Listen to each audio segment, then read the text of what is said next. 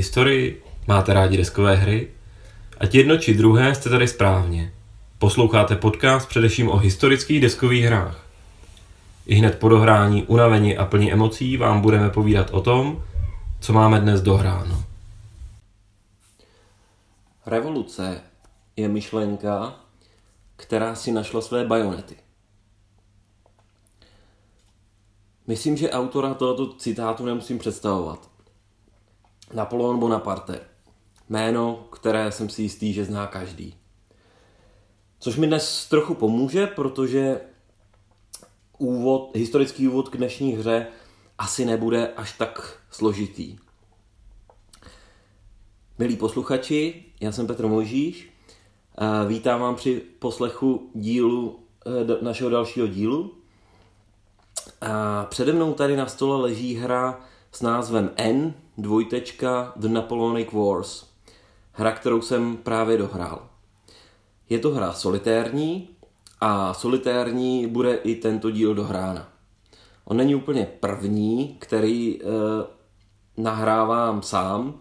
Ještě v historii můžete dohledat díl, kde jsem vedl dlouhý monolog na téma e, hraní e, po e-mailu nebo vzdáleně korespondenčně s využitím aplikace Vassal. Ale tohle je první uh, monolog na téma uh, solitérní hry. Tak doufám, že vás zaujme. Takže, uh, hra se jmenuje, ještě jednou to zopakuji, ten název je takový zvláštní, N dvojtečka The Napoleonic Wars, napoleonské války. Já se tomu asi budu snažit říkat N, protože Eh, existuje jiná hra, která se jednoduše jmenuje Napoleonic Wars, tak aby se nám to úplně nepletlo. Tak napoleonské války. Já jsem říkal, že Napoleona zná každý, takže to asi nemusíme rozebírat nějak do detailů. Eh, myslím si, že spoustu zajímavého potom padne, až budeme rozebírat eh, mechaniky této solitérní hry. Ale aspoň nějaké myšlenky. Napoleonské války uh,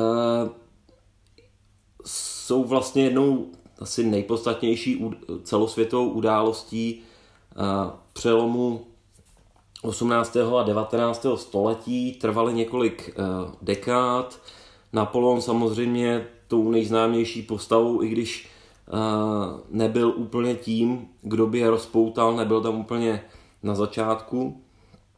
A samozřejmě v těch eh, válkách na jedné straně bojovala Francie, revoluční Francie, později Napoleonová Francie bych, bych řekl, a eh, proti ní v různé formě eh, koalice vlastně ostatních evropských mocností.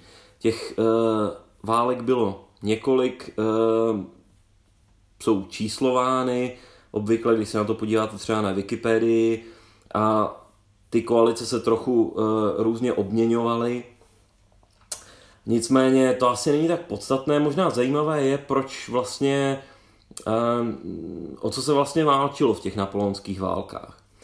A já si myslím, že to není úplně černobílá záležitost, měnilo se to v čase. Začal bych asi tím, že um, tím prvotním impulzem jednoznačně byla revoluční Francie, kde vlastně Eh, tou krvavou revolucí eh, padl eh, feudální systém. To asi taky nemusím nějak do detailu, do detailu rozebírat, takže určitě jedním z motivů byla samozřejmě ta revoluční myšlenka, kterou samozřejmě měl ten, řeknu, nový národ, revoluční národ měl Eh, tendenci šířit eh, do svého okolí, takže to byla jedna motivace, řekněme, k tomu, eh, k těm k té dobyvačné válce ze strany Francie, ale ta válka nebyla ani v nejmenším, nebo celé ty války ne, se nedají jednoznačně považovat za, za dobyvačné. Já si myslím, že to zdaleka taky není takto černobílé. Zase bychom se museli dívat na konkrétní fáze těch napoleonských válek. Takže Eh, samozřejmě je tady i ta druhá motivace, možná výrazně silnější motivace těch eh, tradičních monarchií evropských, kteří, kte, kde se samozřejmě všichni zalekli toho, co se, to, co se dělo ve Francii. Takže to je jeden další význačný motivátor. Napoleon se jako geniální velitel, geniální strateg projevil neúplně s počátkem, ale relativně, relativně brzy.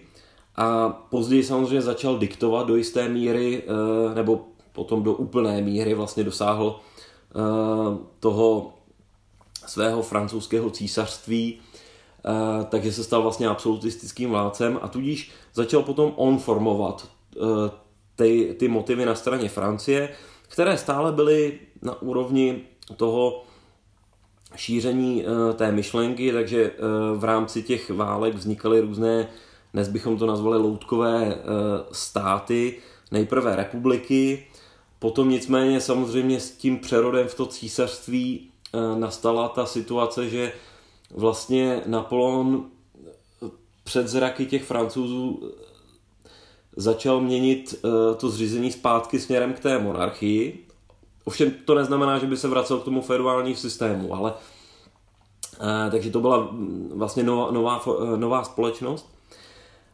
A eh, tudíž z těch loutkových států, z těch nejdříve republik, potom začaly vznikat malé různé království, kam Napoleon do, dosazoval své členy rodiny, své příbuzné a pak své maršály. Jako příklad což, eh, který se projevil až na konci, byl třeba eh, Murat jako, jako neapolský vládce, nebo samozřejmě eh, třeba Bernadotte ve Švédsku, což se potom lehce, lehce vymstilo. Takže, ale těch bylo daleko víc, Napoleonův bratr ve Španělsku a podobně. Takže tam byla určitě i ta, tato motivace těch ambicí vzniku té velké eh, říše po vzoru eh, vlastně Karla Velikého.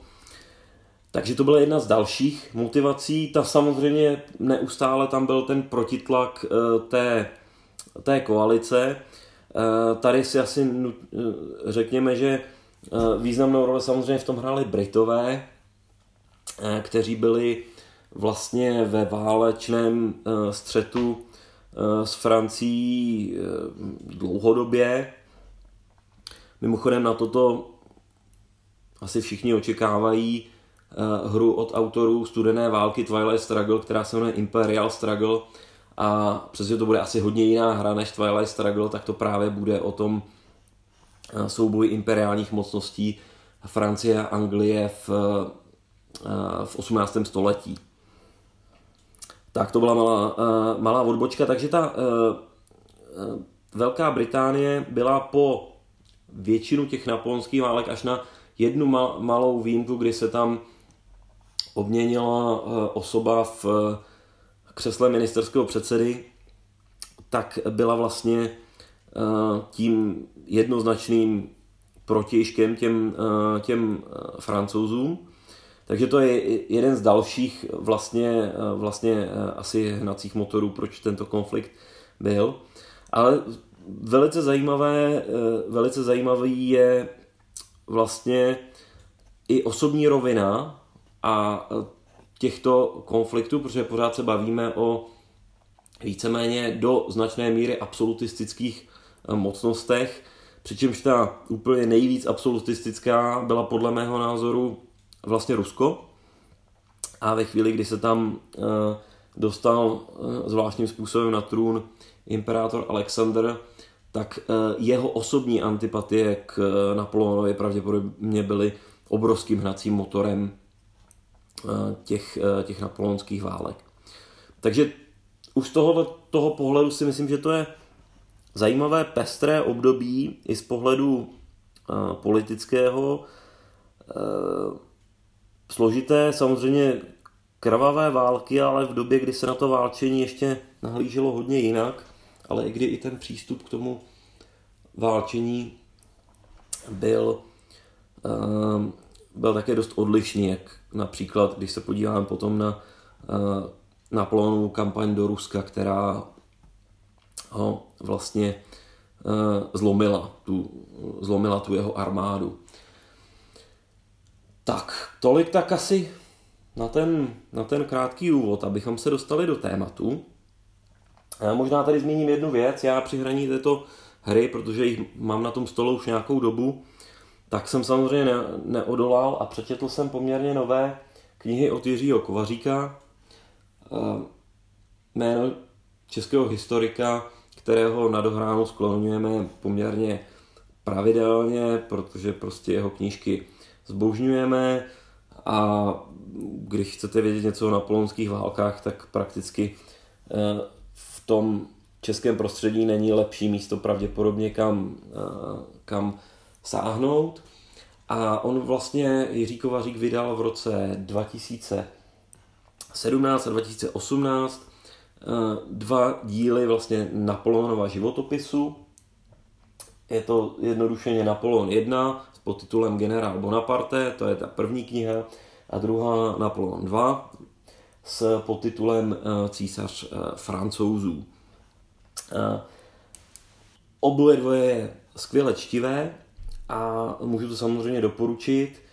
Je to, řekl bych, tak z 50% eh, opravdu životopis, z 50% jsou to napoleonské války.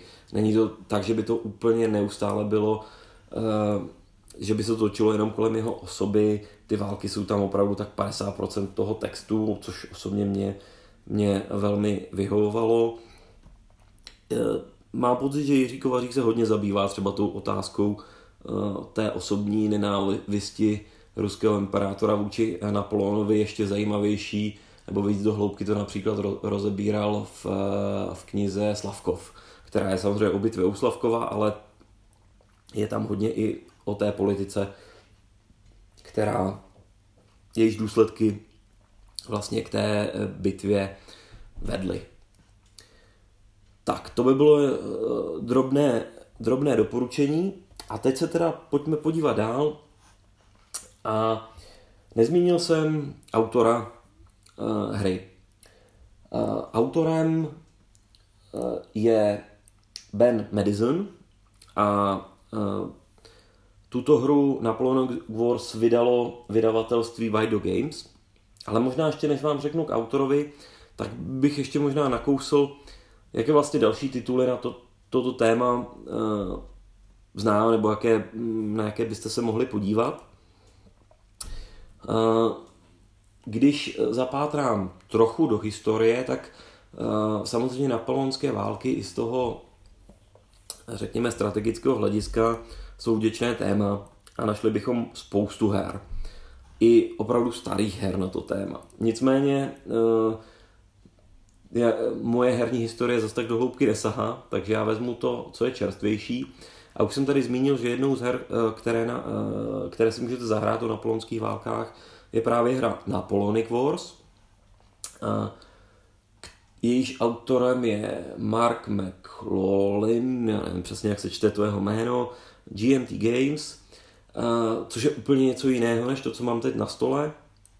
Napoleonic Wars je hra, pro pět hráčů, takže je to velká, grandiozní uh, multiplayer uh, hra, kartami, řízené, kartami řízená hra CDG. Kdo znáte nebo jste hráli, viděli Here I Stand a Virgin Queen, velice známé, takové, řekněme, svaté grály v oblasti těch kartami řízených multiplayer her, tak za mě Napoleonic Wars jsou těsně vedle toho. Je to velice podobný zážitek, jako když si zahrajete třeba to Here I Stand nebo Virgin Queen. Je to prostě o tom, že každý hráč je, hraje jeden národ, takže je tam francouz, který hraje, řekněme tak třikrát, možná ještě víckrát aktivněji než všichni ostatní, protože po většinu hry bojuje proti ostatním. Je tam Anglie, Rakousko, Rusko, Prusko. A je to zajímavý zážitek, je to hra, kterou jsme hodně hráli v minulosti, Myslím, že se k ní ještě časem dostaneme, takže možná nějaké to dohráno nás o ní eh, čeká. Já bych na ní vypíchnul asi to, že poměrně dobře za mě eh, podchycuje tu psychologii těch jednotlivých národů, tu jejich geopolitickou pozici a vlastně ten, řekněme, i ty rozpory v té koalici a podobně. Takže to je Napoleonic Wars, um, kdybyste hledali na napoleonské války multiplayer hru, tak to je věc, kterou můžu doporučit. A tím asi končí seznam věcí, eh, které jsem na to téma hrál. Eh, samozřejmě na téma napoleonských válek, eh, ne z toho strategického hlediska, ale z hlediska kampaní a bitev, si to můžete zahrát opravdu hodně. Jenom samotná bitva u Waterloo je, podle mě jedním z nejhranějších elementů v našem koníčku. A kdyby vás zajímaly nějaké konkrétní bitvy a nějaký dobrý systém, tak doporučuji poslechněte si naše dohráno o sérii Napoleonic 20. To je taková velice přístupná série. Nicméně, abych to úplně nezavřel, tak hra, o které jsem hodně přemýšlel, ale na stůl jsem ji nedostal, která taky zobrazuje napoleonské války z toho strategického měřítka od Hexasimu, řekl bych nejčerstvější zpracování tohoto tématu, se jmenuje Napoleon Against Europe. Je to také CDG, kartami řízená hra, ale jenom pro dva hráče. Jeden hraje kompletně koalici, druhý hraje Francii. S tím, že o této hře, tato hra má poměrně úspěch, taky podobně jako ty napoleonské války. Zajímavé na ní asi je, že má takzvanou tu area control mapu a právě protože ty uh, že umožňuje tenhle ten model mapy modelovat poměrně dobře terény, toky řek, eh, hory a podobně, tak eh, co jsem četl odezvy na tuto hru, tak je chválena právě proto, že eh, jsou v ní dobře vidět ty kampaně. Ale to nemůžu posuzovat. Každopádně je to zajímavý titul, po kterém se podívat, kdybyste chtěli na téma Napoleonský válek strategickou hru pro dva. Obě tyto hry, jak Napoleon Against Europe, tak Napoleonic Wars, mají nicméně jednu drobnou slabinu a to je to, že vlastně začínají v roce 1805. Přičemž napoleonské volky začaly, začaly mnohem dříve, ale 1805 je vlastně ten rok, kdy už Napoleon je císařem a kdy začínají uh, ty uh, nejslavnější uh, kampaně. Takže samozřejmě je to to nejzajímavější od roku 1805 do toho konce, do toho roku 1815. A nicméně nemáte tam prostě to předtím.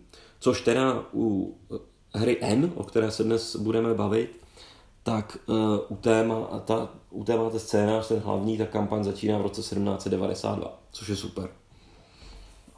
Ale k tomu se ještě, ještě dostanu.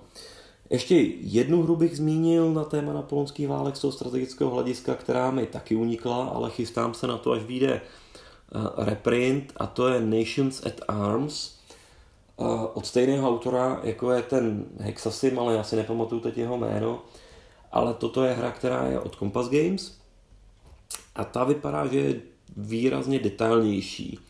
Uh, Kdybychom to chtěli hrát právě jako celou napoleonskou kampaň, tak to bude pravděpodobně dost velké monstrum. No, já se na tuto hru spíš chystám z pohledu toho, že v ní budou různé scénáře ve stejném systému, ale scénáře typu opravdu kampaní na, na tom eh, celoevropském měřítku. Ještě možná jednu drobnost, když už jsme u těch kampaní, a tam už nebudu zabíhat moc do detailu, od Mark McLaughlin existují ještě Například hra Wellington a Kutuzov, zase CDGčka, jedno o té španělské kampani, jedno o té ruské. Ale kdybych šel do těch kampaní, tak se v tom utopím, protože těch je opravdu hodně. Takže tolik, eh, co by ještě vás mohlo zajímat eh, jako alternativy. Nicméně jako alternativu solitérní, to bych měl ještě taky zmínit, tak existuje ještě i alternativa eh, solitérní hry na napoleonské války, a ta je, tu jsem nehrál a teď mě uškrte, myslím si, že je to od DVG a je to ze, série, ze série Field Commander a název je prostě Field Commander Napoleon. A je to hra, v které si zahrajete Napoleona. Což za chvíli se dozvíte, že v tom, co já mám tady teď před sebou na stole v N, uh, hrajete koalici, což může být nečekané, je to zajímavé a já vám povím, jak to, jak to funguje, jestli je to fajn nebo nebo není. Takže pojďme k tomu designérovi. Ben uh, Madison. Ben Madison, když se podíváte na Board Geek, tak má nějakou designérskou historii za sebou. Uh, nicméně za mě uh, je to druhá hra, kterou od něj hraji. A vlastně já budu mluvit o těch jeho solitárních designech. Protože ty jsou nejčerstvější. A je to poměrně jednoduché. Jeho solitární designy najdete ty, nejpozdější, ty nejčerstvější právě u vydavatelství Vido Games, což jsou mimochodem hry, které, jak to tak dost často bývá v těch našich podcastech, nejsou eh, v Čechách úplně jednoduše k setkání, k sehnání, ale můžete je například sehnat u eh, Second Chance Games, objednat ve Velké Británii. No, teď jsem se trochu lekl, co s tím udělá ten Brexit. No, ještě nedávno to šlo. Já doufám, že to půjde ještě za pár měsíců, až budu dělat já další objednávku.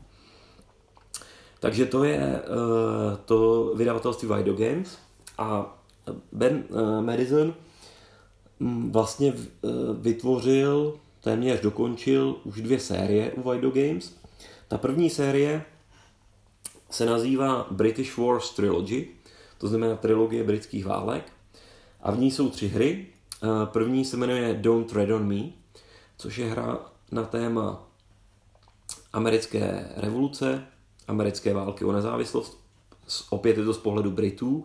Všechny ty tři hry jsou vlastně v principu z pohledu Britů.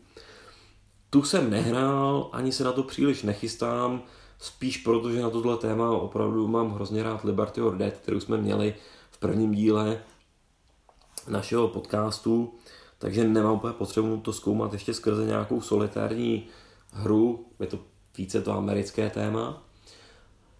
Druhou hrou té British Wars Trilogy je právě N, The Napoleonic Wars, o které se budeme bavit dnes.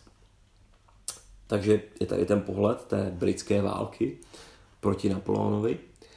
A třetí hrou v této sérii je Mrs. Thatcher's War, která je vlastně o anglické, uh, o anglické uh, velice krátké válce o Falklandy, které v roce 1982 napadla Argentína. O Mrs. Thatcher's War už jsme na dohránu mluvili, eh, takže tady vás odkážu na díl, kde srovnáváme právě Mrs. Thatcher's War od Bena Berizna s hrou Where There is Discord. Dvě hry, obě solitární na stejné téma, takže tady bych se opakoval. Takže to je jedna část té tvorby Bena Berizna. A on je opravdu v těch posledních letech dost uh, produktivní, takže uh, teď má vlastně rozjetou takzvanou Cold War uh, trilogy, to znamená trilogii o studené válce, v které je, mu zatím vyšly hry Gorbačev o pádu Sovětského svazu. To vám prakticky můžu slíbit, že na dohráno bude, protože to je hra, na kterou se těším. Tam mě při nejmenším zaujal ten citát, Málo kdy se mi nas, eh, málo kdy mě citát na krabici nějaké hry eh, rovnou nakopne k tomu, že si řeknu, tak tohle musím mít. Ale na krabici hry Gorbačev od Bene Bedizna a Vido Games najdete citát, eh, nevím, možná to neřeknu úplně přesně, rozpad Sovětského svazu byla ta nejhorší věc, co se Rusku mohlo stát. To je ten citát. Autorem je Vladimír Putin. Tak, takže na Gorbačeva se 100% chystám už jenom kvůli téhle jedné zajímavé větě, která mě dost zaujala. A další v té Cold War Trilogy je hra, která se jmenuje White Tribe, zase to má nějaký podtitul a je to vlastně o Rodézii, někde, nevím jestli 60. určitě 70. léta 20. století, jsme v Africe. Uh, jeden z těch mnoha konfliktů, které v Africe byly, a které vlastně byly poháněny tou uh, studenou válkou. Opět spíše politická záležitost i, i vojenská. Myslím, že to může být zajímavé. Mě, přiznám se, že Afrika mě zase tak moc nezajímá. Jež například Angola od MMP, hra pro čtyři hráče, krásně ukazuje vlastně, jak se dokázala studená válka projevit v nějakém africkém státě, tak i tohle by mohlo být zajímavé. A ten třetí díl eh, od Bena Berizna v té Cold War eh, trilogy, ten ještě na světě není. A ani nevím, co to přesně bude. Mám pocit, že jsem v nějaké diskuzi zachytil, že chce jít uh, až do toho tématu, kdyby Cold War už nebylo Cold War. Ale tady mě neberte uh, za slovo. Každopádně by to mohlo být opravdu nějaké co kdyby. Uh, to znamená, kdyby nastala ta špatná varianta, že ze studené války by se stala skutečná válka. Tak, to je toto. A to, co má aktuálně Ben Menison ve stavu, kdy Vido Games eh, je to právě v výrobě, je pro mě také zajímavá solitární hra. Všechny ty, co jsem zmiňoval, jsou solitární, která se jmenuje The Mission a je to hra, která pokrývá několik set let šíření křesťanství v, v Evropě. Myslím si, že taky velmi zajímavé téma pro solitární hru. Tak, to bychom měli něco k designerovi, co ještě od něj můžete pořídit a na co se od něj ještě můžete těšit. A teď už se teda pojďme pustit do N, do Napoleonic Wars. Tak, jak už jsem zmínil, toto je čistě solitární hra. Neumím si moc představit, jak bychom ji byli schopni hrát ve více lidech. Tady se opravdu příliš nenabízí nějaká činnost, jak si rozdělit, řekněme, tu hru, aby byla dostatečně zábavná. Myslím si, že tady se to opravdu hodí nejvíce na to, eh, na to solitérní hraní. Je to tedy o napoleonských válkách z pohledu koalice.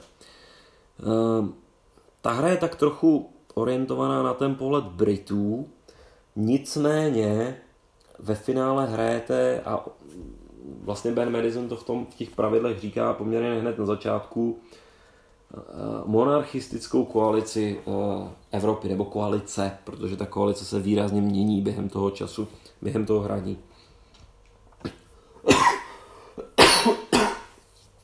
tak, takže to je, eh, to je ta základní premisa. Co je vaším cílem? je to hrozně jednoduché. Chcete donutit Napoleona k abdigaci. A ta hra má tři scénáře, které se liší vlastně tím začátkem. Můžete začít rovnou v roce 1792 scénář Bonaparte, v roce 1805 scénář Napoleon, anebo můžete vlastně si zahrát přímo až ten závěr napoleonských válek, scénář The End, který začíná v roce 1813. Eh, ty roky jsou tady vlastně rozděleny dohromady v té nejdelší kampani na 16 tahů a ty tahy vlastně nejsou úplně lineární, jsou tady tahy, kdy se něco odehrává během několika let a pak jsou tady občas rozdělený třeba rok na, na dvě poloviny, takže každý ten tah znamená jiné časové období, což se snaží uh, reflektovat vlastně dynamiku těch napolonských válek, tak jak, tak jak probíhaly. Tak to je ta premisa. Eh, budu rozebírat ty mechaniky rovnou. Řeknu, že ta hra je, řekl bych, tak ne, z větší části je to spíš politická hra, ale to válčení je tam taky. Je samozřejmě poměrně výrazně abstrahované, ale děláte tady prostě, prostě obojí, řešíte jak politiku, tak eh, nějaké alokace armád těch jednotlivých koaličních mocností na jednotlivá bojiště a pak vyhodnocujete vlastně něco, čemu se tady říká bitvy, ale oni jsou to spíš kampaně. Tak a já se ještě vrátím k těm vítězným podmínkám, protože to je jedna hrozně zajímavá věc, jak jsem říkal, že vy vlastně chcete, aby Napoleon abdigoval. Toho dosáhnete tak, že ho vlastně na tom, že vlastně dosáhne na stupnici nějakého toho, té míry toho, jak blízko je Napoleon k tomu abdikovat, čísla 16, Což je hrozně zajímavé, protože to vlastně stejně jako jsou ty herní tahy. A vy to musíte stihnout dříve, než to doběhne do toho posledního herního tahu, který je už vlastně ahistorický, ten je až rok, roky 1818 až 1821. Takže tu hru můžete vyhrát ještě tehdy, pokud donutíte Napoleona abdigovat ještě až v těch roce 1818 až 1821. Ale svým způsobem, pokud si zahrajete celou tu kampaň, tak je to zajímavé, protože na té stupnici vám trošičku mezi sebou závodí ten game turn, ten ukazatel toho tahu, s tím, eh, s tím ukazatelem, jak blízko je Napoleon té abdigace. A když prostě ten game turn příliš uteče, tak se vám to prostě toho Napoleona pravděpodobně k té abdikaci donutit eh, nepodaří. Takže to je zajímavý moment. Eh, je zajímavý ještě z toho pohledu, že vlastně vojenské vítězství tady není dostatečné.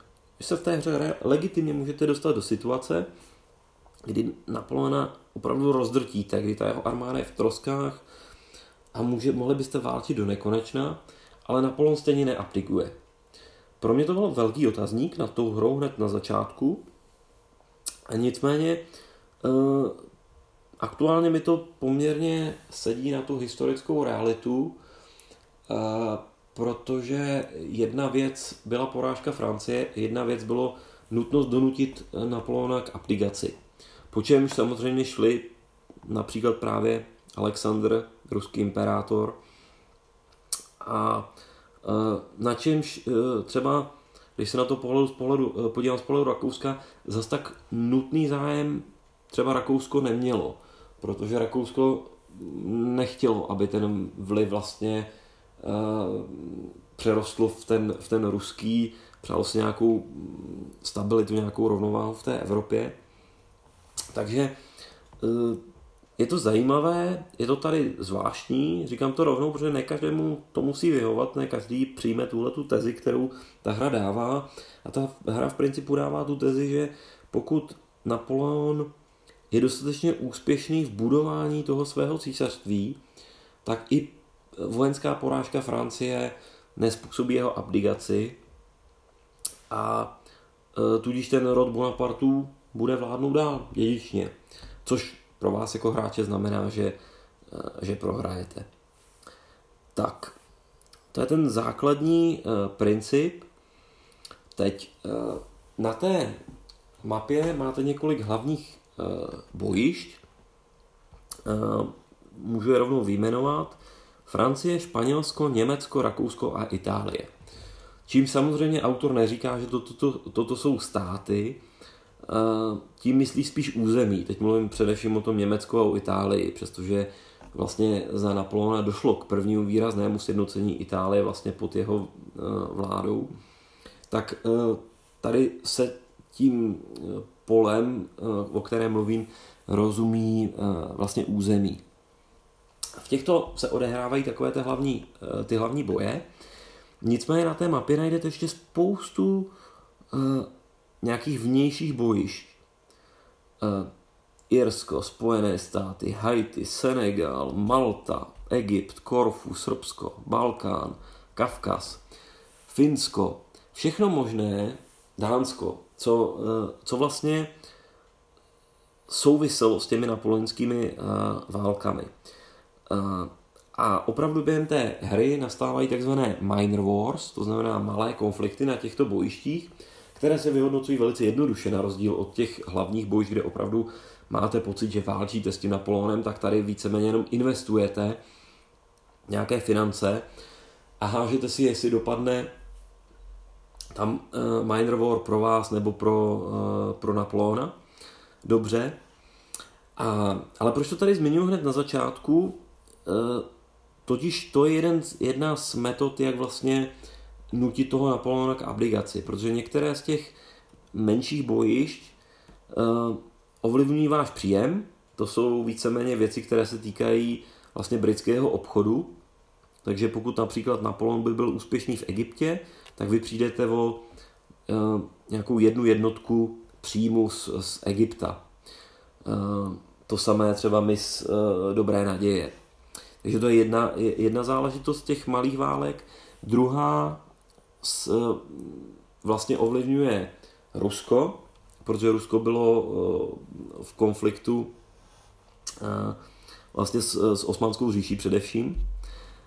A, eh, a nejenom. A například i se Švédskem, když, když už jsme to, tohleto nakousli během napoleonských válek, takže to, to, to jsou další bojiště, která se týkají vlastně vlastně eh, Ruska, tím myslím Finsko, tím, tím jedním bojištěm. No a pak jsou tady místa, která jsou strategická z hlediska toho politického, jako třeba Švýcarsko, Srbsko, nebo ty zmíněné spojité, Spojené státy. A tam, když vlastně vyhraje tu, tu uh, Minor War, tak se vám posune pozitivně ten uh, ukazatel abdigace Napoleona. Naopak, když ji prohrajete, tak on couvá. Takže je, ty, je to jedna z velice podstatných těch aspektů. Dalším způsob, jak s tím, uh, jak nutíte toho Napoleona k abdigaci, je vlastně skrze dominanci na těch hlavních bojištích, přičemž ten princip je takový, že v každém kole jeden z těch, jedno z těch pěti bojišť dostane takzvanou značku BAT, což je z něčeho francouzského. A je to vlastně to klíčové bojiště. Takže ty napoleonské války z začátku byly hodně o Itálii, potom o Rakousku, potom o Německu, jak se tak střídalo. V jednu dobu to bylo kritické, bylo to Španělsko a nakonec závěru těch napoleonských válek samozřejmě kritické eh, byla Francie. Když už koalice opravdu Napoleon tlačila ze všech stran. A takže vždycky vznikne jeden tenhle ten kritický národ, ten označený tím batmarkerem, a vy z těchto těch pěti musíte vlastně na, zač- na konci každého kola, potom co je dobudováno, kontrolovat tři, tři z pěti, přičemž jeden z nich musí být tenhle ten klíčový. A to je vlastně váš úkol. Když se vám to povede, tak se vám zase posune ten ukazatel abdigace Napoleona. To znamená, vy vlastně musíte být úspěšní průběžně. Nemůžete si dovolit být neúspěšní delší dobu, protože pak ztratíte vlastně šanci toho Napoleona skutečně porazit. Eh, mně eh, třeba hned v první hře se to nepodařilo, ale uhrál jsem remízu na nějakou událost, která nastala ve Frankfurtu, a to vám nebudu říkat, abych to úplně nespojiloval tu hru, protože to bylo, je to zajímavé zpestření, zajímavá, realistická, podle mého názoru alternativní historie. Potom ještě tu abdigaci ovlivňují vlastně nějaké události, zejména ji ovlivňují námořní bitvy. V té hře je hezky a jednoduše znázorněn námořní konflikt mezi Francouzi a Brity, kdy samozřejmě Britové, vy jako Britové máte samozřejmě větší šanci o tu námořní nadvládu. A když se vám daří v těch e, námořních bitvách, tak zase posouváte na plona k té abdigaci. Pokud se naopak nedaří, tak se to zase hýbe tím tím opačným směrem. Každopádně v jednu chvíli dost pravděpodobně nastane bitva u Trafalgaru. A, a tady odbočím. Mimochodem, většina těch různých drobností je tady vysvětlena v pravidlech už vlastně, když, vysvětl, když autor vysvětluje ten herní princip, tak rovnou ho vysvětlí eh, vlastně tu, to historické pozadí. U eh, těch událostí, tak u těch je to tady samozřejmě všude. A uh, jedině u bitvy u Trafalgaru je napsané, abyste si to vygooglovali, pokud nevíte, co to je. Takže já vám nebudu říkat, co to je bitva u Trafalgaru a vygooglujte si to. Každopádně bitva u Trafalgaru uh, je tady i možnost úspěšné, nebo v této souvislosti je tady úspěšná uh, možnost třeba úspěšné invaze Napoleona do uh, Velké Británie. Za mě přišlo mi zase poměrně realisticky vymyšlená. Takže je tady, není to tak úplně černobílé, že by hra končila jenom výhrou prohrou na konci, že donutíte nebo nedonutíte Napoleona k abdigaci. Jsou tady ještě různé zajímavé drobnosti, které vás mohou potkat, jako třeba i nějaké ty alternativní uh, konce. Tak, a to, to, to je ten, asi ten hlavní core toho, jak vlastně pracujete s tím, eh, s tou vítěznou podmínkou. Ne, ještě vám zmíním jednu věc, a ta je taky hrozně zajímavá a nejvíce projeví, pokud si zahrajete jenom ten poslední scénář až od toho roku 1813, protože ten je opravdu o tom, ten vlastně začíná Napoleonovou invazí do Ruska a potom, eh, která dost pravděpodobně pro Napoleona neskončí úplně dobře. A pokud zahrajete aspoň trochu rozumně, a e, potom vlastně vás čeká víceméně ten koaliční tlak opravdu na Napoleona, čeká vás pravděpodobně nějaká doba bitvy u Lipska a potom, a potom ten tlak na tu Francii. A je tady zajímavý moment, kdy Napoleon může, a to může během hry prakticky kdykoliv, e, nasadit do bitvy e, svoji císařskou gardu, což se v nevím, jestli se to stalo víckrát, možná se to v nějaké bitvě možná stalo, nedokážu teď přímo říct, ale 100% se to stalo v bitvě u Waterloo, kdy nicméně byla imperiální garda rozprášena, dala se na ústup. Tady to, v této hře to má úplně obrovský dopad, protože v tu chvíli se pohne vám ten ukazatel abdikace Napoleona o dva. Jinými slovy, ve chvíli, kdy eh, je to takové, že se, eh, je to obrovský dopad na tu morálku podle této hry a vlastně se ta francouzská víra v tu, uh, v tu, v tu armádu se, se, prostě, se prostě zhroutí. Zmiňuji to, je to zajímavé, protože třeba ten scénář 1813, který na jednu stranu bych klidně doporučil jako úvodní, protože je dost zjednodušený, je tam spousta pravidel, které vás nečeká a i to hraní je výrazně jednodušší, protože už máte prostě jednoduše převahu. Tak na, eh, na druhou stranu je takový chučí, já vlastně ani nevím, jestli s ním začínat. Skoro je zajímavější si ho dát, až když tu hru znáte, ale pokud byste chtěli něco jednoduchého, tak klidně začnete s tím rokem 1813 a v tom popravdě řečeno pochopíte, jak velký význam je porážka té imperiální eh, gardy, protože to je jedna z možností, jak vlastně opravdu uh, donutí toho Napoleona k abdigaci. Další možnost je, že uh, vlastně nastane těch 100 dní, to znamená, že Napoleon odstoupí, ale pak se vrátí, to, co se skutečně historicky stalo, ale to v této hře příliš neovlivníte. Je to sice velice pravděpodobná událost, ale mm, v těch několika hrách, co jsem hrál, tak nenastala ani jednou, takže může a nemusí nastat, což je taky zajímavé. Nicméně i ta, tato historická záležitost tady je.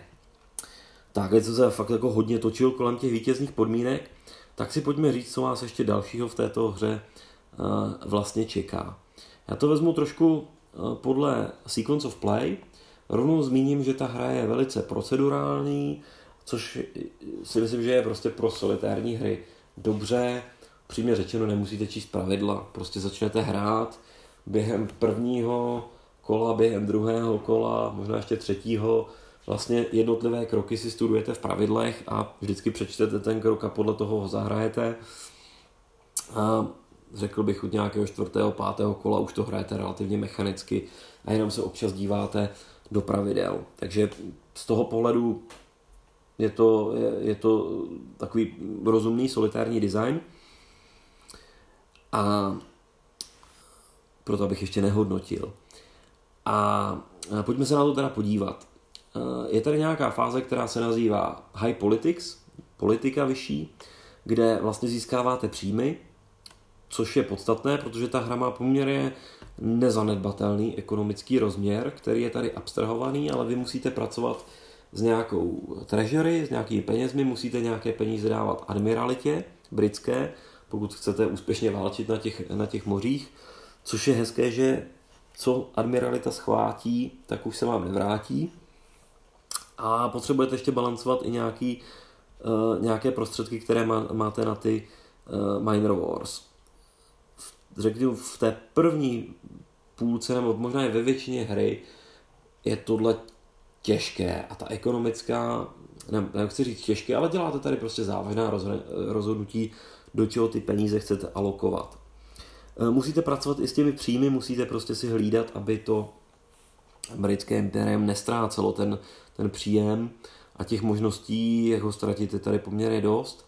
Stejně tak se snažíte, abyste nestratili ty koaliční partnery, zejména Rakousko a Prusko, protože e, ty eh, vám potom také zvyšují ten celkový uh, příjem.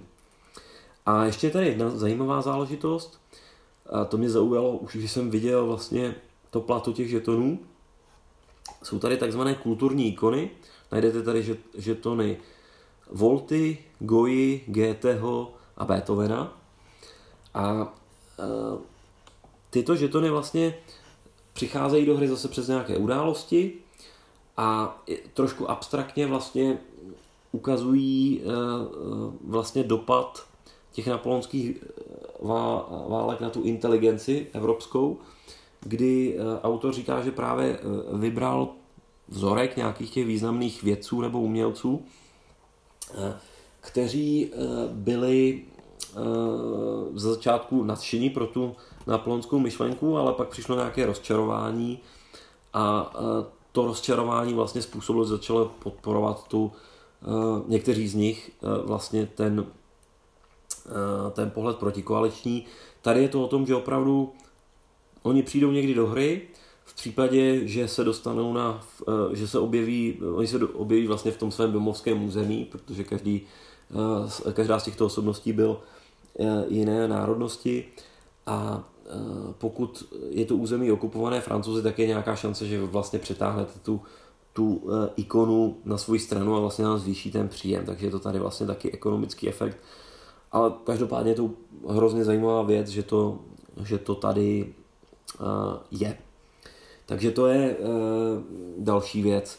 Je tady drobnost, když už jsem to nakousl těch ikon, a to je trošičku problém celého to, toho designu, a nebo to si nechám až do těch, do těch, uh, do těch mínusů, to nevadí. Ať se v tom úplně nezastavíme. Uh, ve hře je potom princip toho, že máte vlastně dva, dva šálky, si dodáte na čity, které z toho potom taháte. Jedny jsou vlastně ty diplomatické čity a druhé jsou vlastně ty francouzské armády. Tak ty diplomatické čity se používají vlastně ještě v té politické fázi. Jsou tam nějaké náhodné události, které přicházejí. Jsou, a jsou tam takzvané, ty, eh, takzvané etaty, což jsou ty loutkové státy, které vlastně napoleonská Francie nebo obecně Francie zavádí a které jí potom, eh, potom pomáhají. Když jsem zmínil ty události, tak je zajímavé, že tady v té hře je hned několik způsobů, jak jsou aktivovány události.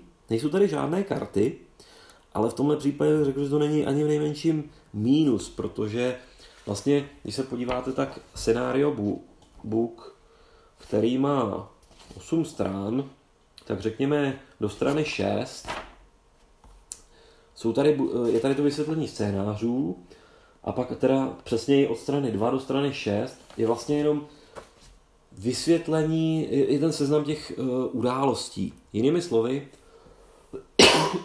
vy vlastně, přestože nemáte tu kartu s tou událostí, což je hezké v těch hrách, tak jinak máte ale ten text toho efektu a té události a máte i to historické pozadí. A těch událostí je tady opravdu hodně. Takže ta hra není na toto ani v nejmenším chudá, přestože tady vůbec nejsou karty. A ty události jsou tedy aktivovány těmi čity, zároveň některé jsou natvrdo aktivovány prostě tím okamžikem. Takže tady najdete uh, události Valomy, kontinentální systém, království nápolské, dnes ne, Josefíno, zase nebudou rozebírat, co se zatím skrývá, ale jsou tady události, které nastanou prostě v nějaký pevně daný čas, i když třeba ne po každé stejně. A pak ještě vlastně úplně na konci v té sequence of play uh, hážete na tabulce náhodných událostí, kdy se ale nena, nenastane jedna, ale nastane jich rovnou celý balík podle toho hodu se vybere prostě nějaký, nějaké políčko, které vám řekne celou sérii událostí, které nastane. Takže na události je to bohaté z různého pohledu. Tak, e, takže to je ta politika třeba přes ty čity, kde s tím musíte pracovat a kde vlastně přicházejí, a to je asi to nejzajímavější, vlastně ty, ty minor wars, ty konflikty, s kterými musíte jednoznačně pracovat. A e, dokonce ekonomicky můžete vlastně do toho i zatlačit a třeba jich vytáhnout více, je tady celkem zajímavé rozhodování v této fázi. Potom je nějaká diplomatická fáze, kde eh, vlastně z Francie do těch jednotlivých eh, regionů vnikají francouzští diplomaté skrz nějaké hody a vy posíláte proti tomu své diplomaty a snažíte se nějakým způsobem vykompenzovat, protože vy potřebujete eh, pracovat s tím, kdo je v té koalici. Je tady spousta různých důvodů, proč může někdo vám z té koalice utéct. No, o čem se bavíme? Bavíme se vlastně o Španělsku, Prusku, Rakousku a Rusku. Ještě je tu Švédsko, ale to není zase tak významné nebo viditelné. A vy se snažíte všechny, vy se snažíte udržet samozřejmě tu koalici co největší, protože čím větší máte koalici, tím větší máte potom tu vojenskou sílu na, na boj s francouzi. Ale ano, to není vůbec jednoduché. Ovlivňují vám to prostě různé události a ovlivňuje vám to hlavně i to, že pokud francouzi úspěšně skončí eh, to svoje tažení v, například v tom Německu nebo v Rakousku, tak vlastně ta daná země se zdá a stane se neutrální. A takže to se, to se v té hře děje pořád do kolečka, je to dost, dost zajímavé a v té diplomatické fázi se snažíte vlastně ty, co vám utekli z, toho, z té koalice, zase dostat zpátky. Nejde to vždycky, jsou tady e, takzvané blokující svitky, kdy vlastně může nastat situace, kdy vám něco vlastně zablokuje tu, tu, tu možnost. Z toho asi nejzajímavější mě přišlo, jak je v této hře namoledovaný takzvaný Tylský mír, což je podle mě extrémně významná událost napoleonských válek, kdy e, vlastně došlo po bitvě u Friedlandu, ale po dlouhém tažení proti Rakousku, pak Prusku a pořád neustále proti Rusku, e, došlo k, e, k míru s, s Ruskem a Napoleon si vlastně myslel poměrně po dlouhou dobu, že Rusko je jeho spojencem a vlastně netušil, že celou dobu Rusko čeká na, tu, na ten správný okamžik, kdy, kdy se mu znova postaví a vlastně potom, když přišlo to rozčarování, tak eh, důsledkem toho byla opravdu ta, eh, ta Napoleonová kampaň eh, do Ruska. Ten Tylský mír je tady opravdu zajímavý, protože on dostane ty Rusy mimo hru. Je to náhodná událost, což mě na začátku překvapilo. Jsem si říkal, to by přece mělo být závislé na nějakých bitvách, ale ono to trochu závislé na těch bitvách je. A mně se třeba v té poslední hře, kterou jsem vyhrál, i když dost natěsno, bylo to vlastně až v tom roce 18, nebo v tom posledním tahu 1818 až 1821, tak se mi podařilo tomu utilskému míru zabránit, takže mě se mělo Rusko na, na své straně celou, celou dobu. A pak samozřejmě eh, je tady eh, fakticky ta, ten smrtelný okamžik, kdy Napoleon se rozhodne vytáhnout proti tomu Rusku. Ten je tady zajímavě taky namodelován pomocí nějakých žetonů ruských válek, kdy Rusko se nejdřív vypořádává vlastně s jinými tématy a potom se opravdu dostane do toho tvrdého konfliktu s tím Napoleonem, kdy Napoleon se pokusí pokořit eh, Rusy. Na to tady není žádná speciální bitva, je to řešeno jedním, fakticky jedním hodem, ale myslím si, že je tady krásně vidět ten zlom, který to naprosto nevyhnutelně do těch napoleonských válek eh, přinese. I když samozřejmě je tady ta varianta, že Napoleon bude v té ruské kampani úspěšný, ale daleko větší pravděpodobnější varianta, pokud to hrajete dobře, je, že Napoleon ztratí polovinu armády v tom Rusku a karta se obrátí. Takže to je další zajímavá věc. Práce s těmi koalicemi v té, v té diplomaci, a nebo třeba v té diplomaci pomocí těch pomocí těch diplomatů napravujete vlastně i ty prohrané války, takže pokud, pro, pokud ztratíte třeba nějaký příjem z nějaké kolonie, tak se to dá potom třeba zase diplomaticky zvrátit a podobně. A to je všechno ekonomika, investice, prostě ta diplomacie něco, něco stojí. Potom je tady vlastně fáze té uh, francouzské armády, kdy Francie uh, se nějakým způsobem vyrazí na ta jednotlivá území, to je řízeno eh, těmi diplomatickými silami, hlavně tím, eh, potom je to řízeno hlavně tím, kde je ten bat, ten, eh, ten významný, asi si zočte boot, když je to Francii, já nemám tušení, to je jedno, tak tím významným regionem, který je prostě ten klíčový, takže vy vidíte vlastně ta francouzská tažení a proti tomu vlastně postavíte potom ty svoje síly. Přičemž eh, je stavíte samozřejmě jenom v rámci nějakých eh, rozumných limitů, jak to jde dělat, takže například britské síly můžou buď to do toho německého regionu, do Francie nebo do Španělska. Teda ty můžou i do Itálie, ale nemůžou třeba do Rakouska. Rusové zase nedojdou do Španělska, Španělé jsou prakticky jenom pro Španělsko.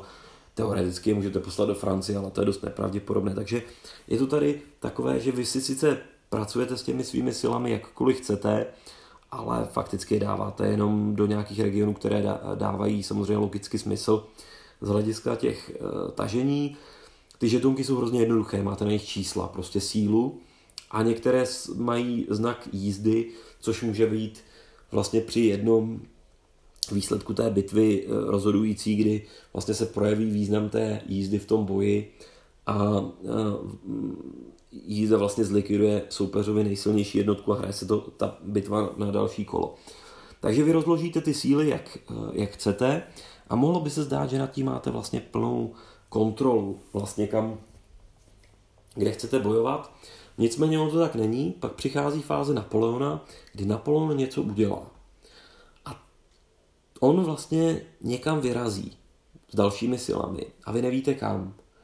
A co hůř, to se hází na velice zajímavé tabulce, která eh, vlastně je, je zase se dynamicky vyvíjí podle tahu, takže na začátku je Napoleon akční, chová se poměrně historicky, eh, úplně v posledním kole třeba vám nemůže už udělat prakticky nic, ale po většinu času je různě nebezpečný. A nejhorší je, když vám padne takzvaná Grand Strategy, což znamená, že vás Napoleon nějakým způsobem přelstil vojensky, politicky a posune se ten marker toho, ten bud, ten klíčový národ někam jinam a eh, může a nemusí to ještě na nějakém hodu. A v tu chvíli se vám opravdu můžete stát, že prohrajete kolo prostě protože vás Napoleon přechytračil a udělal z jednoho klíčové bojiště jiné bojiště. Což je hrozně hezký moment a tahle ta opravdu jednoduchá AI toho Napoleona vám dá poměrně hezky zavařit. Když už jsme u Napoleona, je tady krásně vidět ten vývoj Napoleona. Vlastně tady má tři žetonky. Jedno je označené B, jedno N a jedno V. Jedno je Bonaparte, Napoleon a V je taky z něčeho francouzského. A je to vlastně, když už ten Napoleon opravdu ztrácí ten dech a jak oni o něm říkali, už, to, už ho nepoznávají. Už prostě dělá chyby. Dělá ty chyby, které, na které nachytával svoje oponenty a oponenti nachytávají, oponenti proti němu používají jeho taktiku. Tak to se tady opravdu vyvíjí. Eh, ovlivňuje to několik věcí, tenhle ten stav eh, vlastně Napoleona. A je to i hrozně hezké v tom, že to hlavně ovlivňuje potom tu tabulku těch náhodných událostí, takže eh, ten, ta jeho persona je tady díky tomuto mechanismu poměrně výrazná a zajímavá.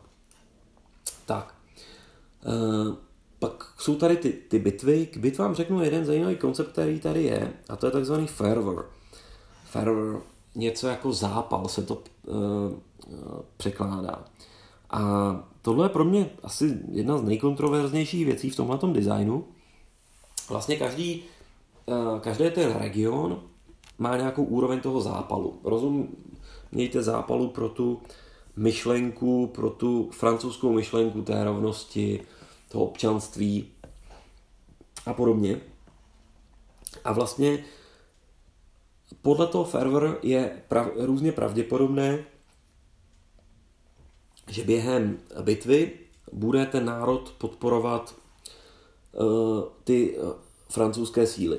Je tady nějaká tabulka, která se nazývá Light Infantry uh, Table, to znamená lehká pěchota, a vy si podle to, té míry fervoru hodíte vlastně, jaká bude ta potvora, to, podpora, což může být francouzská dominance, francouzská výhoda, anebo bez výhody. A podle toho potom v bitvě háze, hážete jednou, dvěma nebo třema kostkama šestistěným a kostkama, to znamená, si umíte asi představit, že eh, ono to má vliv, ale nemusí. I na třech kostkách můžete hodit tři jedničky, ale na jedné kostce 12 nehodíte. Takže je to poměrně dominantní prvek a vy se vlastně snažíte a spousta událostí, výsledky bitev, kontrola těch národů vlastně vždycky na konci každého kola a podobně, eh, výrazně hýbe s tím, jaký je ten postoj to, těch jednotlivých eh, zemí k tomu Napoleonovi. Ze začátku s tím máte obrovský problém a máte obrovský problém dostat ty země do toho stavu, kdy aspoň třeba byste mohli házet těma dvěma kostkama v těch bitvách.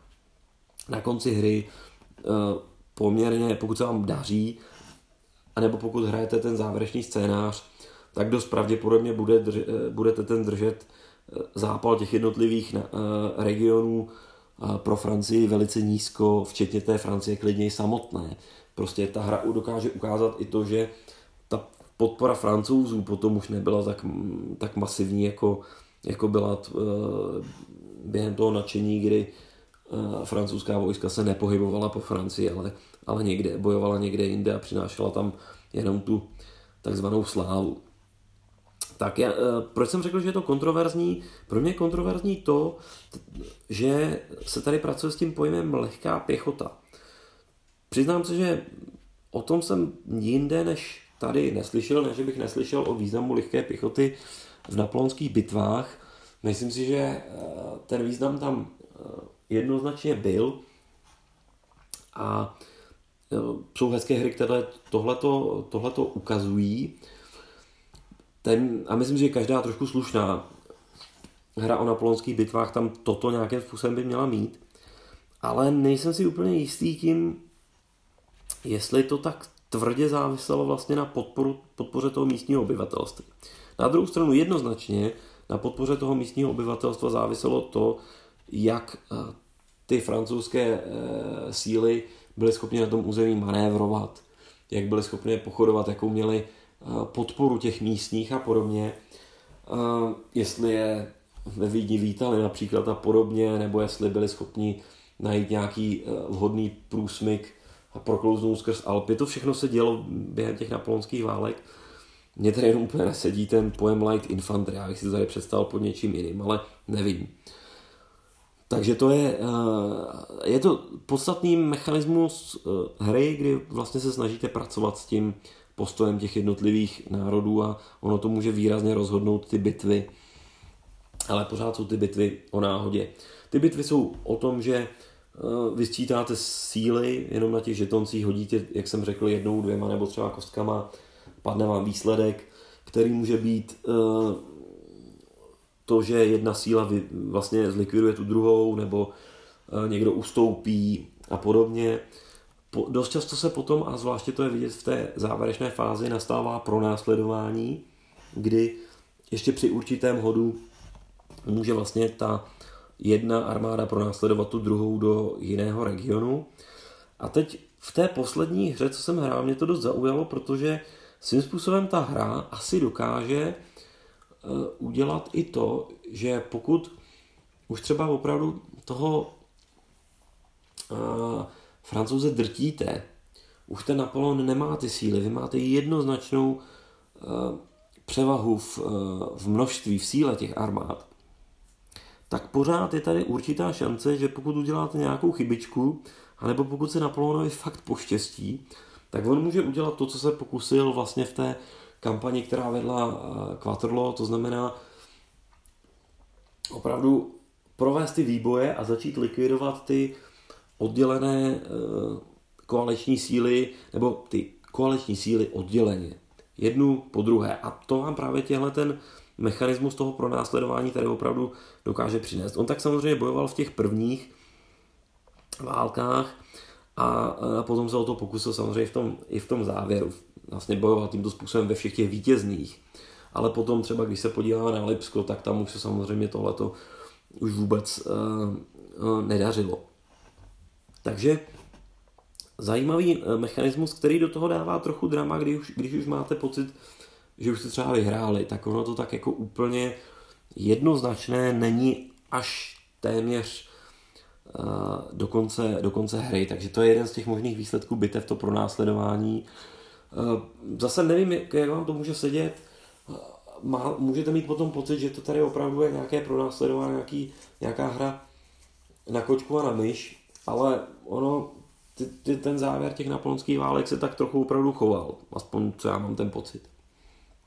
Tak, to jsou teda ty, uh, ta fáze těch bitev, pak je to takzvaná gentleman face, o těch kulturních ikonách, o těch věcích, umělcích jsem mluvil. Můžou se tady vzdát ty jednotlivé uh, národy, prusové, rusové a um, rakušané můžou vypadnout z té koalice.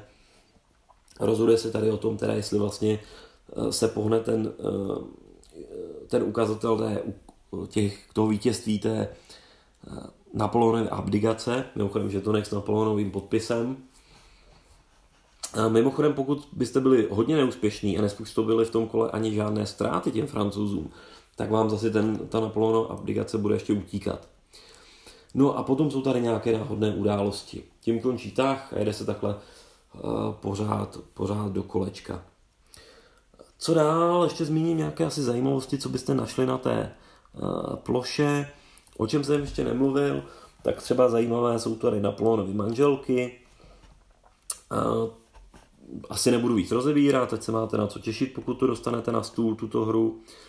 Eh, překvapilo mě, že eh, hodně to tady pracuje se stavem náboženství ve Francii, protože ten, ta revoluce a Napoleon potom dál opravdu výrazně měnil, měnila ten postoj francouzské společnosti k v otázce náboženství, takže tady asi možná pět různých stavů, jaké může to náboženství dosáhnout a má to potom vliv na různé, různé události. A je tady například uh, žetonek s židovskou eh, hvězdou, což pro mě byla taky poměrně zajímavá novinka. A eh, dočetl jsem se, nebo dozvěděl jsem se o celkem zajímavé vazbě napolonských válek až do, až do 20. století a vzniku Izraele. Takže je tady ještě spousta takových malých drobností, asi nebudu rozebírat každý ten čit, ale těch událostí, eh, nenechte se prostě zmást, přestože tady nejsou karty, tak těch událostí je tady opravdu hodně. Tak. A tím bych asi uzavřel ty mechaniky a pustím se do plusů. Takže O čem jsem ještě vůbec nemluvil, co vlastně komponenty, jak ta hra vypadá. Rovnou řeknu, že to je první plus, ta hra vypadá pěkně. Eh, žetonky jsou moc, moc hezké, eh, nejsou generické, tady spousta eh, obrázků, řekl bych ikonických obrázků, Spanish Ulcer například, vlastně ta žetonek, který přenese ve Španělsku tu gerilovou válku proti francouzům, tak je, obrá, je ten ikonický Gojův obraz popravy těch, eh, těch Španělů. Takže na těch žetoncích jsou opravdu hezké detaily. Z hlediska provedení, tak jsou to vlastně takové ty tlusté, tvrdé žetony, kde asi vůbec nemá smysl nějak ořezávat rohy, a prostě je to, je to pěkná produkce, je to ta produkce, která vzniká rovnou ve státech, pravděpodobně on demand. Není to to, co se vyrábí v Číně pro ty velké, velké giganty, ale tady to ani v nejmenším ne, nevadí. Samozřejmě to nemá tvrdou mapu, má to papírové mapy, jednu mapičku, na které teda máte to, co jsem zmiňoval, hezkými obrázky, s hezkými ilustracemi, prostě mě to tady sedí perfektně a pak tady máte vlastně ještě takový vedlejší vedlejší pole, kde máte ten turn record track, nějaké, nějaké tabulky. A pak tady máte ještě něco, čemu se říká counter track, kde si vlastně máte dopředu nachystat ty, ty žetony a pak je vlastně dostávat postupně do hry, což je zajímavý koncept a určitě tomu pomáhá. Já jsem si to ze začátku myslel, že to nebudu používat. Pak jsem přišel na to, že se to s tím hraje opravdu výrazně dobře. Takže komponenty eh, z hlediska toho, jak jsou pěkné, i z hlediska toho, jak vlastně eh, se s nimi pracuje, protože jsou jednoznačné, nejsou tady žádné nejasnosti v tom, tak za mě eh, jednoznačné první plus. Tak, další plus za mě určitě pravidla. Jak jsem zmínil, do té hry proniknete prostě rychle. Šlo mi to ještě lépe než u té Mrs. Thatcher's War, protože eh, ty pravidla jsou opravdu procedurální a zatímco u Mrs. Thatcher's War jsem se dostal do stavu, kdy jsem, kdy tam byla nějaká drobnost, kdy něco bylo řečeno až později, než se to vyhodnocovalo, nějaké pravidlo, tak tady jsem tenhle ten problém neměl. Ben Madison tady opravdu vysvětluje různé svoje koncepty, různé svoje myšlenky a prokládá to spoustou různých Eh, citátů všech různých zajímavých osobností doby Metternich, Wellington, Bleecher, samozřejmě hodně často Napoleon. Takže eh, to jsou eh, jednoznačně plus za pravidla, určitě plus i za ten, za ten scenario book, kde máte vysvětlení spousty těch nebo všech těch událostí, takže rovnou vlastně principiálně, když čtete to vyhodnocení události, tak se kromě toho Trafalgaru vždycky dozvíte, co se zatím vlastně uh, skrývá. Nebo občas je to tak zřejmé, že to tady není úplně jasné, ale ne, explicitně napsané, ale prostě už v tom názvu té události vlastně víte, o co se jedná. Ve chvíli, kdy je to něco zajímavějšího, tak je to tady ještě, ještě krátce rozepsáno. Takže z hlediska pravidel, komponent, událostí plus jednoznačně. Další plus je eh, to, že určitě to, že ta, ta hra je procedurální, že se prostě dobře hraje, to uh, jednoznačně. Další obrovské plus za mě uh, je v tom, že je to i hra. Když to budu srovnávat s různými solitárními designy, tak ve světě solitárních designů například jsme mluvili o, o Target for Today, což je opravdu spíš takový kostkový generátor příběhů, tam neděláte žádná rozhodnutí a takových solitárních her je poměrně dost. E, toto jednoznačně spadá do kategorie opravdu her, pořád solitárních, ale her.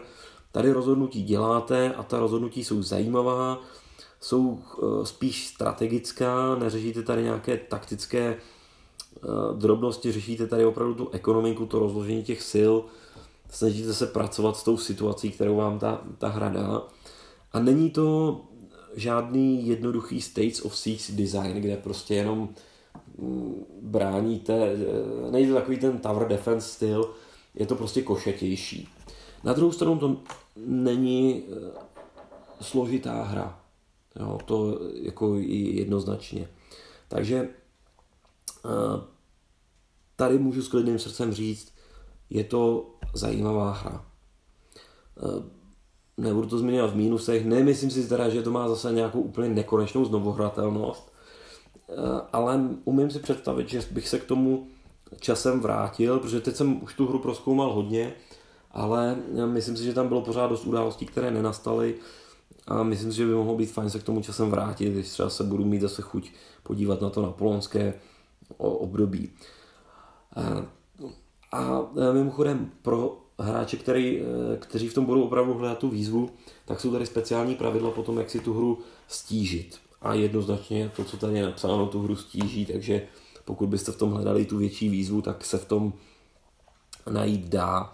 Na druhou stranu pořád je tady poměrně významný faktor náhody, jo? nebavíme se o žádné eurohře, ehm, ani ne tak kostky vám tady neublíží, ale dost vám může ublížit to, že dějiny se odkloní nějakým jiným způsobem, právě díky té politice.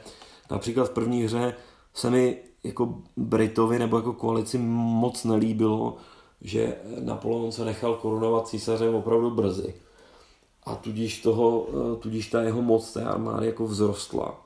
A bylo to s ním těžké dřív, než to nastalo, nastalo historicky. Takže to vám může zatopit. A nebo jsou tady některé hody, které samozřejmě můžou být, můžou být kritické.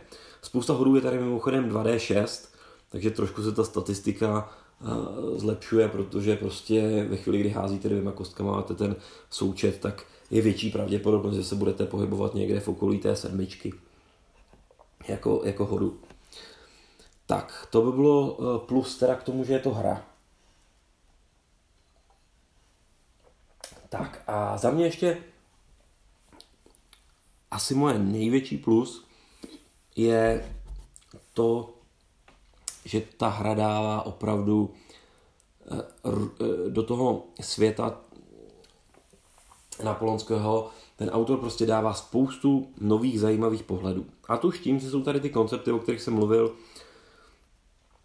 eh, otázka židů, otázka náboženství, těch kulturních ikon, tak to jsou takové ty zjevné věci, co uvidíte hned na těch, na tom counter sheetu, když se podíváte na ty žetonky ale opravdu i v těch, i v těch událostech je spousta různých zajímavostí, které prostě jsou,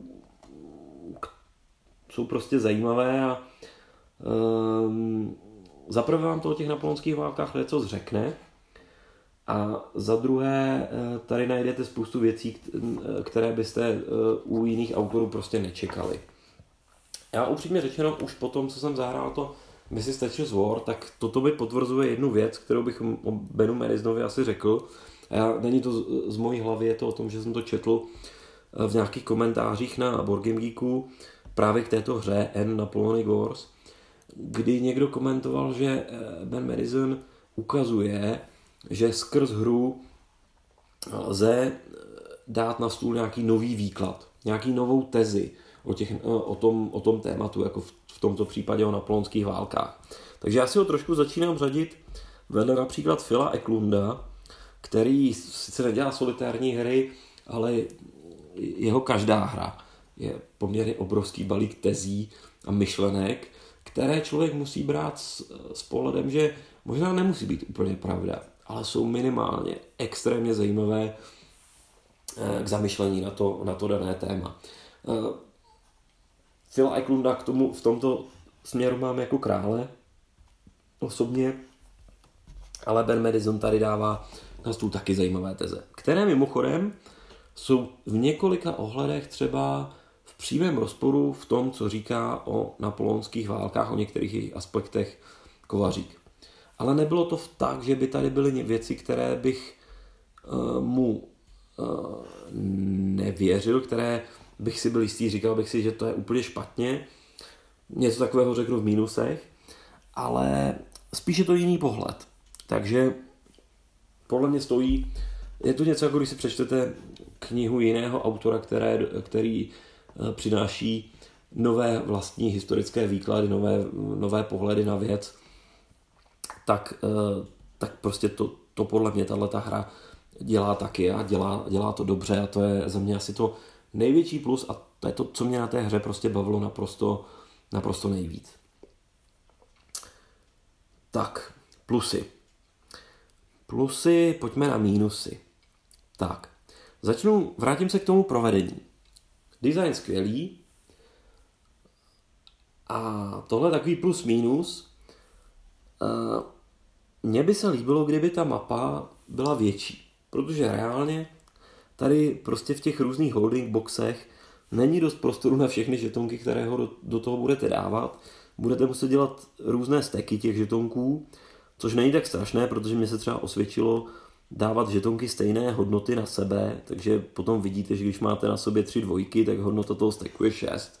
Tak je to, je to jednoduché, ale prostě tahle hra by klidně mohla mít větší mapu a bylo by to prostě kompaktnější, lépe by se na tom hrálo, bylo by to přehlednější. Je tady spousta prostě těch boxů, kde víte, že ty žetonky budou z nich přečuhovat a podobně. Na druhou stranu úplně se to na té mapě eh, nebije, pořád se to na ní dá nějakým způsobem dát. A myslím si, že ten design je tady udělaný hlavně proto, což je jeden aspekt, který jsem ještě nezmínil, že přestože na krabici najdete herní dobu 180 minut na, ten, na tu kampaň, tak já si myslím, že jako když už tu hra, hru znám, tak já za 180 minut dám jenom ten nejkratší scénář. Reálně jsem tuto hru měl rozloženou na stole dlouhou dobu a nechtěl bych ji skládat a rozkládat. A z tohohle pohledu zase nejde tak špatné, protože tohle nevyžaduje velký stůl. Tohle si opravdu dáte na nějaký konferenční stolek, kde to můžete mít rozložené, nepotřebujete na to mít takový ten, uh, takový ten dedikovaný herní stůl. Takže proto ty, ta kompaktnost nebo to, to, že mi ta mapa přijde malá, tak uh, může být plus a mínus pro, něk, pro někoho, protože se, se vám to aspoň někam vejde a můžete si tu hru nechat rozehranou. Jsem dost přesvědčený, že tu velkou kampaň prostě ne, nezahrajete zdaleka za večer, ani nevím, jestli bych to chtěl, mě by to asi potom přišlo dlouhé. Mimochodem ještě k těm scénářům, uh, scénář té kam, velké kampáně je podle mě super, to jsem ještě měl zmínit v těch plusech, protože opravdu to začíná okamžikem, kdy Napoleon tam ještě není, v prvním tahu tam vůbec neexistuje, ne že by neexistoval jako postava, ale nemá tam ještě tu vůči roli. A potom tam vidíte celý ten progres, je tam vidět hodně, i trošku tam vidíte tu revoluční Francii. Prostě to, je skvělé, že se do jednoho designu podařilo dát ty napoleonské války opravdu od jejich začátku. Uh, ten scénář od 1805 je asi zajím, nejzajímavější z hlediska té herní výzvy, ne že by byl těžší. To je ten, co jsem hrál vlastně naposledy a co se mi podařilo vyhrát, když už jsem s tou hrou měl nějakou eh, zkušenost. Ale prostě od toho roku 1805 už jste prostě rovnou v tom nejzajímavějším dění, takže to je taky zajímavé. Ten scénář 1813 může být trochu suchý, právě protože už se snažíte jenom dosáhnout nějakého toho morálního vítězství, například tím, že porazíte tu, eh, tu Napoleonovu císařskou gardu. Takže, ale ty scénáře je určitě fajn, že jsou ta, eh, tam tři. Já určitě eh, nejvíc hodnotím jako ten celý, ten prostě ten od, začátek, od začátku. Myslím, že si to budu hrát někdy znovu, jakož to, že bych čekal, že se k tomu někdy vrátím, protože tohle opravdu můžete hrát, že to rozbalíte a rovnou čtete pravidla tak, eh, tak budu hrát ten scénář rovnou od roku 1792 zkusím si to zase celé, protože to přinese nějakou zajímavou alternativní historii. Eh, možná. Ono to v té historii nevybočuje z těch kolejích nějak, nějak dramaticky, není to žádný sandbox, nebo ne, já nevím, to je těžko hodnotit. Někdo by tomu řekl sandbox, ale já si myslím, že spíš, uh, spíš je to opravdu simulace. I když sám autor tvrdí, že ta hra, hra uh, není věrnou simulací, že to je opravdu postaveno tak, aby to bylo, bylo pořád zábavné, já nevím. Já jsem zase solitérně si neumím představit, že by tam byla teď něco, co bych uh, nazval simulací víc, takže i z toho pohledu já to za, simulaci určitě považuji. Tak, takže mínus trošičku jenom k té velikosti těch komponent by vám eh, mohlo přijít. Eh, další mínus, které tady určitě ale je, je, jakým způsobem ten autor pracuje s některými koncepty. A on tady občas jde do obrovských detailů, ale ty detaily ne, jsou ve skutečnosti trošku abstrahovány. Je tady ta míra abstrakce. A může to vést k tomu, že člověk, který o těch napoleonských válkách nic neví, tak si z toho odnese vlastně úplně jako milnou představu té historie. Takže z tohohle pohledu je zaprvé nutné číst ty designerské poznámky, protože dost často to vysvětlí, a za druhé opravdu některé věci brát s odstupem. Já například úplně nevím a spíš by, já nevím, jestli to považuji za mínus. Určitě pro člověka, který o napoleonských válkách o tom nic neví, tak to mínus je, každý ten žetonek kromě čísla, tak má na sobě i vlastně velitele toho pravděpodobně armádního sboru by byla tato velikost. Takže tady najdete uh, Wellingtona, Uxbridge nebo Beresforda třeba na straně Britů. Samozřejmě potěší, že na straně Rakušanů najdete tady kromě korunního prince Karla, tak tu najdete i Schwarzenberga nebo, uh, nebo uh, maršala Radeckého, což je jako super. A samozřejmě je tady celá plejáda těch francouzů, jsou tady rusové. Prostě každý ten žetonek je pojmenovaný, což je hezký pro ten flavor, ale e, může to přinášet milný dojem v tom, že například Wellington od toho byl zapojený vlastně od toho roku 1792, což je samozřejmě naprostý nesmysl. Wellington do toho eh, vstoupil až během té španělské kampaně, ale ten žetonek je tady od začátku. Takže mně by se buď líbilo, kdyby tu hru ještě trošku zesložitil a byla by tady nějaká obměna těch žetonků podle nějakého eh, podle nějaké tabulky na straně té koalice, a nebo možná by se mi i líbilo, kdyby ty žetonky nebyly pojmenované, protože pak by to nikoho vlastně nemátlo. A, ale člověk, který to zná, tak ho to nemate, tak ho to zas tak moc neuráží, aspoň získává nějaký flavor o tom a povědomí o tom, kdo byli ti významní vojevůdci doby, což je na jednu stranu opravdu zajímavé, ale jak říkám, není to jenom tenhle aspekt, ale to je zrovna něco, když k tomu sedne člověk, který o napoleonských válkách nic neví, tak si prostě bude myslet, že Wellington bojoval v Itálii, Eh, ještě dřív, než se objevil eh, Napoleon, což si myslím, že není úplně eh, ideální. A Wellington je asi nejkrásnější případ, příklad, ale samozřejmě není jediný, kdo, kdo vlastně do toho nastupoval později. Tak. Související vlastně je třeba ten fakt, že třeba ty kulturní ikony Goetheho, Beethovena, vy vlastně přesouváte do Londýna, ale v pravidlech se dočtete, že to je vlastně jenom zase nějaká abstrakce, že on vám přináší jenom ten příjem, ale ne, že se tam nutně uh, přestěhoval. I když někoho, myslím toho Beethovena, Britové skutečně lákali. Takže to je další věc. A v čem to je třeba tady velmi abstraktní, vy máte v Londýně vlastně čtyři diplomaty, ale fakticky jenom jediný z nich je Brit. Kromě toho tady najdete Razumovského, Hardenberga, Metternicha. Myslím, že Metternich to je asi jméno, které vám taky něco říká. Takže vlastně dostanete ten koali- mix těch koaličních diplomatů a všich, všichni jsou vlastně červené žetonky a všechny je vlastně ukládáte do toho Londýna. Opět. V pravidlech se dočtete, že je to pro zjednodušení, ale zase nováčka v tématu to může zbytečně mást. Nevím, jestli by ten design byl o moc složitější, kdybychom Metternicha vraceli skutečně do Rakouska, kam, kam patří.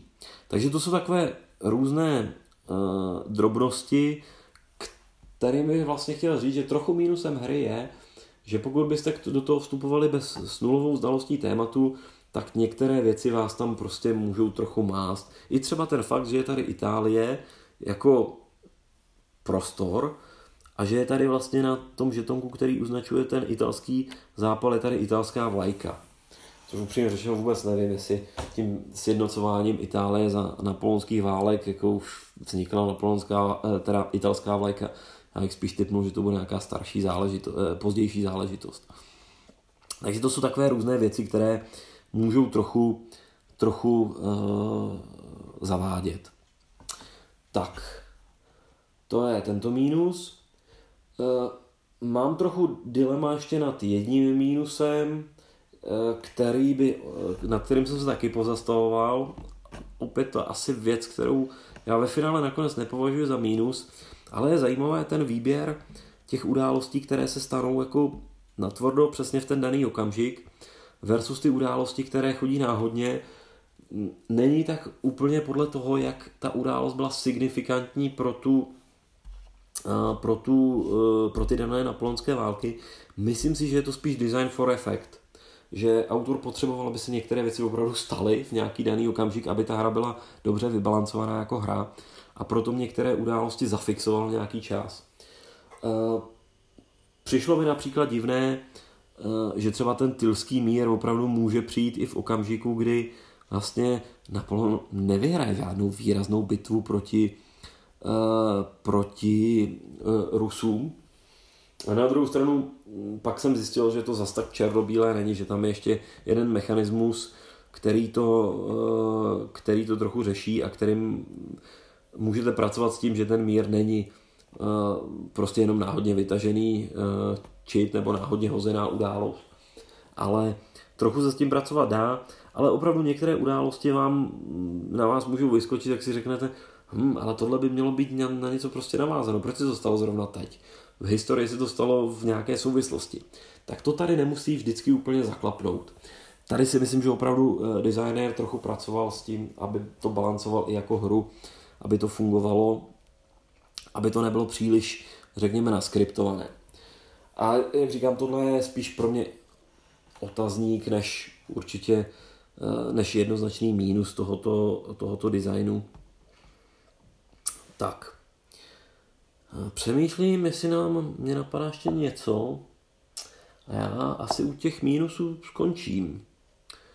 Eh, skončím a půjdu na naše obvyklé závěrečné slovo. Myslím, že z toho povídání už jste pochopili, že N Napoleonic Wars se mi líbí. Můžu teď s klidným... Ne, ne, ne, ne, ještě ne. Ještě jedno mínus musím zmínit, protože to je důležité mínus. Důležité mínus nejenom pro tuhle hru, ale i o mu, můj názor na, ten, na, na, na, na to, co můžeme očekávat od těch dalších designů uh, Bena Medisna. Uh, v té hře je jedno volitelné pravidlo uh, pro bitvy, které jsem si samozřejmě zkusil. A to volitelné pravidlo začíná pracovat výrazně s tou jízdou. A začíná s ní pracovat tím stylem, že vlastně jízda může přebíhat nebo přejíždět mezi těmi bojišti. To znamená, že opravdu ovlivní tu, ty bitvy natolik, že se přemístí eh, z toho italského regionu do rakouského regionu, například. A autor tady přímo říká, že eh, přece, eh, že tohle pravidlo přináší do hry to, že ta jízda se chová více jako jízda napoleonských válek a přímo tady srovnává s, vlastně s, s, s tankovými armádami třetí říše, Panzer Armies, že říká, že ta jízda napoleonská byla vlastně budoucí Panzer Armies prostě to, 20. století. A to je věc, kterou já teda se nějak opravdu nemůžu smířit. Já chápu, že jízda byla jedním z významných faktorů napoleonských válek. Ale myslím si, že napoleonské války eh, se vyznačily mimo jiné tím, že tam byla výrazně vybalancovaná eh, role těch složek armád a že to byly možná první konflikt, kde opravdu ty tři složky, pěchota, jízda a dělostřelectvo, eh, byly nezbytné pro vítězství v bitvě, jejich správné použití, myslím. Spousta těch napoleonských her o bitvách eh, zase, eh, zase to ukazuje, myslím si, že dobrou hru na eh, bitvy napoleonských válek poznáte i podle toho, že hráč, který bude umět manévrovat s jízdou, bude drtit toho druhého. Zdravím jednoho svého spoluhráče. Tak. A nicméně, z hlediska strategického, si opravdu nemyslím, že jízda je něco, s čím, by se dalo, s čím se manévrovalo během napoleonských válek jako, eh, jako s tankovými armádami. To prostě s tím mm, se nějak nedokážu s tímhle tvrzením smířit a tudíž se nedokážu smířit i s tím pravidlem. Já si prostě myslím, že ano, Napoleon vyhrával uh, uh, ty bitvy nebo ty války nohami svých vojáků, to bylo to slavné francouzské rčení a jeho nepřátelé se to potom od něj poměrně dobře naučili, ale bavíme se o nohou, ne o kopitech eh, jízdy. Takže za mě, já jsem tohleto eh, volitelné pravidlo zavrhl, proto to není zase tak dramatické mínus, protože je to pouze volitelné pravidlo, hrát s tím nemusíte, já s tím určitě hrát nebudu, protože si myslím, že to je prostě nesmysl, ale eh, je to mínus v tom, že je vidět, že podle mého názoru ten Ben Madison jako designer, aspoň za mě, je fakt dobrý, když jde o politiku, o tu geopolitickou situaci, o ty různé pole na věc, je to super. Ale ve chvíli, kdy jde do nějak, řekněme, kinetiky toho, toho boje, tak já z něho mám trošičku obavu, že to ne vždycky nutně trefí. Mluvil jsem tady dost i o té roli lehké pěchoty, která mi tady přijde taky přehnaně zvýrazněná. Ne, že by se mi nelíbila ta mechanika té podpory francouzů na eh, různých územích podle postoje toho, toho daného, těch daných zemí vůči prostě eh, té francouzské myšlence, to je jako fajn, ale prostě mi to nesedí s tou lehkou pěchotou.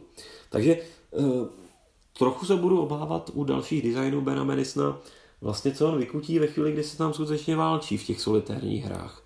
Tam už od toho budu mít trošičku Eh, odstup. Konec konců poslechněte si to, to dohráno o Mrs. Thatcher's War, o kterém jsem mluvil na začátku. Tam se o tomto uh, s Kamilem bavíme taky poměrně zajímavě. O tomhle uh, jeho přístupu k designu. Tak, a teď už teda zpátky k tomu závěrečnému slovu. Ano, líbí se mi to. Líbí se mi to natolik, že to je solitérní hra, kterou bych ze sbírky určitě nedal pryč protože přestože to nemá úplně pro mě nějakou neomezenou znovu hratelnost, tak uh, jsem si to naprosto užil. Myslím si, že se k tomu ještě někdy vrátím a považuji to za jednu z nejlepších solitérních her.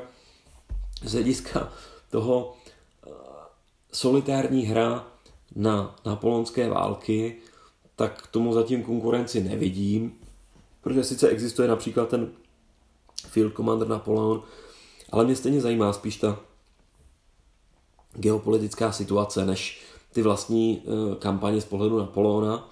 Takže proto je, pro mě je tohle opravdu eh, jako, jako design, o kterém si skoro dokážu říct, že je to taková, že to bude možná trochu moje srdcovka v oblasti těch uh, solitérních uh, her. A líbí se mi to, že, jak jsem zmiňoval, Ben Madison je pro mě teď designer, které, který dokáže dát na stůl nějaké zajímavé teze, zajímavé nové pohledy na nějakou historickou událost, proto ho budu sledovat a proto se těším na ty, na ty jeho další designy. Takže já jednoznačně Napoleonic Wars doporučuji třeba i z toho pohledu, že opravdu si tady můžete zahrát ty napoleonské války od začátku do konce. Ten začátek rokem 1792 a konec vlastně až hypoteticky vlastně přirozenou smrtí Napoleona v roce 1821, potenciální, o které tady autor mluví, tak to je prostě krásný rozptyl, který vám umožní si se na to období podívat fakt komplexně ze spousty zajímavých eh, pohledů. Takže eh, doporučuji, eh, i pokud vás třeba na polonské války zase tak nutně netáhnou, tak prostě je to zajímavá solitérní hra. A pro mě určitě jedna z nejlepších. A tím to dnes ukončím. Takže já děkuji za pozornost a přeji vám dobrou noc.